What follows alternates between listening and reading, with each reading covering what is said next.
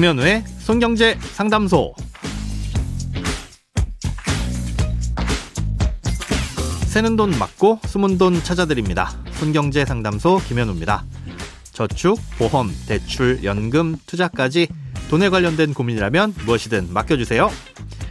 오직 당신만을 위한 맞춤 상담 먼저 오늘 사연 만나봅니다.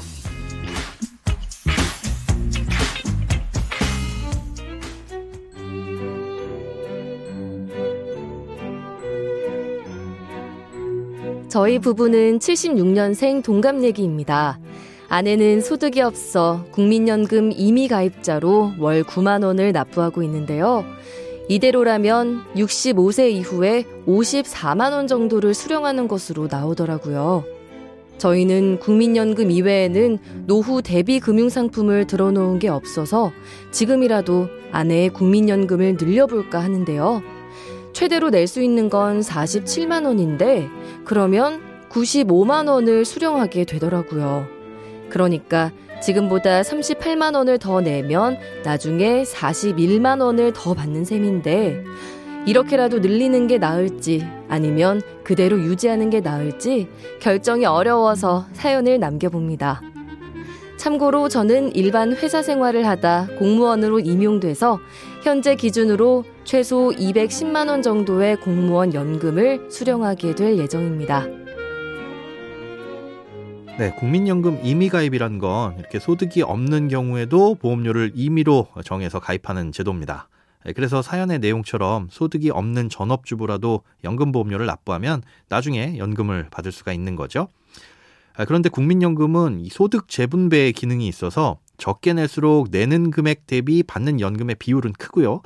많이 낼수록 내는 금액 대비 받는 연금의 비율은 작습니다. 음, 그래서 9만 원씩 끝까지 내시면 54만 원을 받지만 5배 가량인 47만 원을 내더라도 받게 되는 연금은 95만 원 정도로 차이가 나는 겁니다.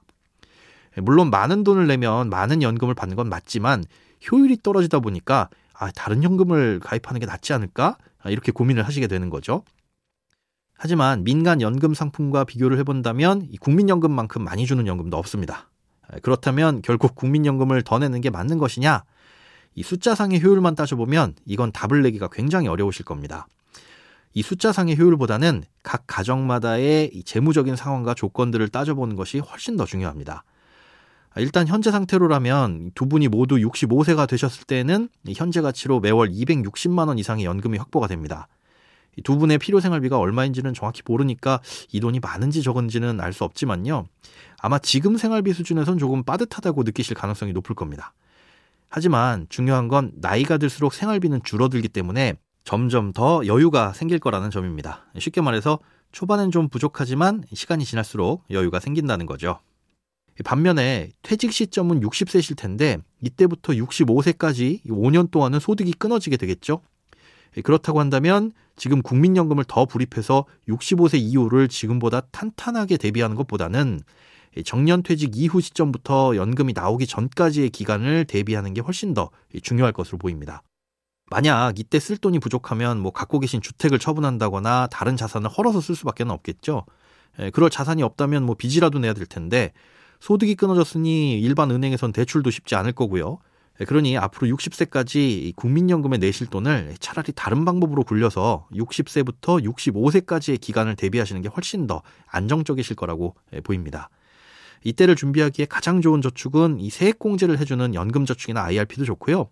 이보다는 좀 더 유연하게 목돈으로 활용하고 싶으시다면 이 공무원이 가입할 수 있는 행정공제회 같은 상품도 이율은 높고 세금은 적어서 추천을 해드리는 편입니다. 아직 정년까진 긴 기간이 남아 있으니까요. 어떤 게 좋을지 판단이 어려우시면 일단은 골고루 나눠서 저축을 하시다가 점차 필요하다고 생각되시는 방향으로 저축액을 늘려가는 것 또한 좋은 방법입니다.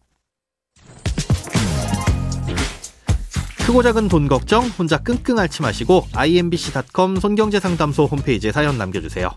여러분의 통장이 활짝 웃는 그날까지 1대1 맞춤 상담은 계속됩니다. 돈 모으는 습관 손경제상담소 내일도 새는 돈 맞고 숨은 돈 찾아드릴게요.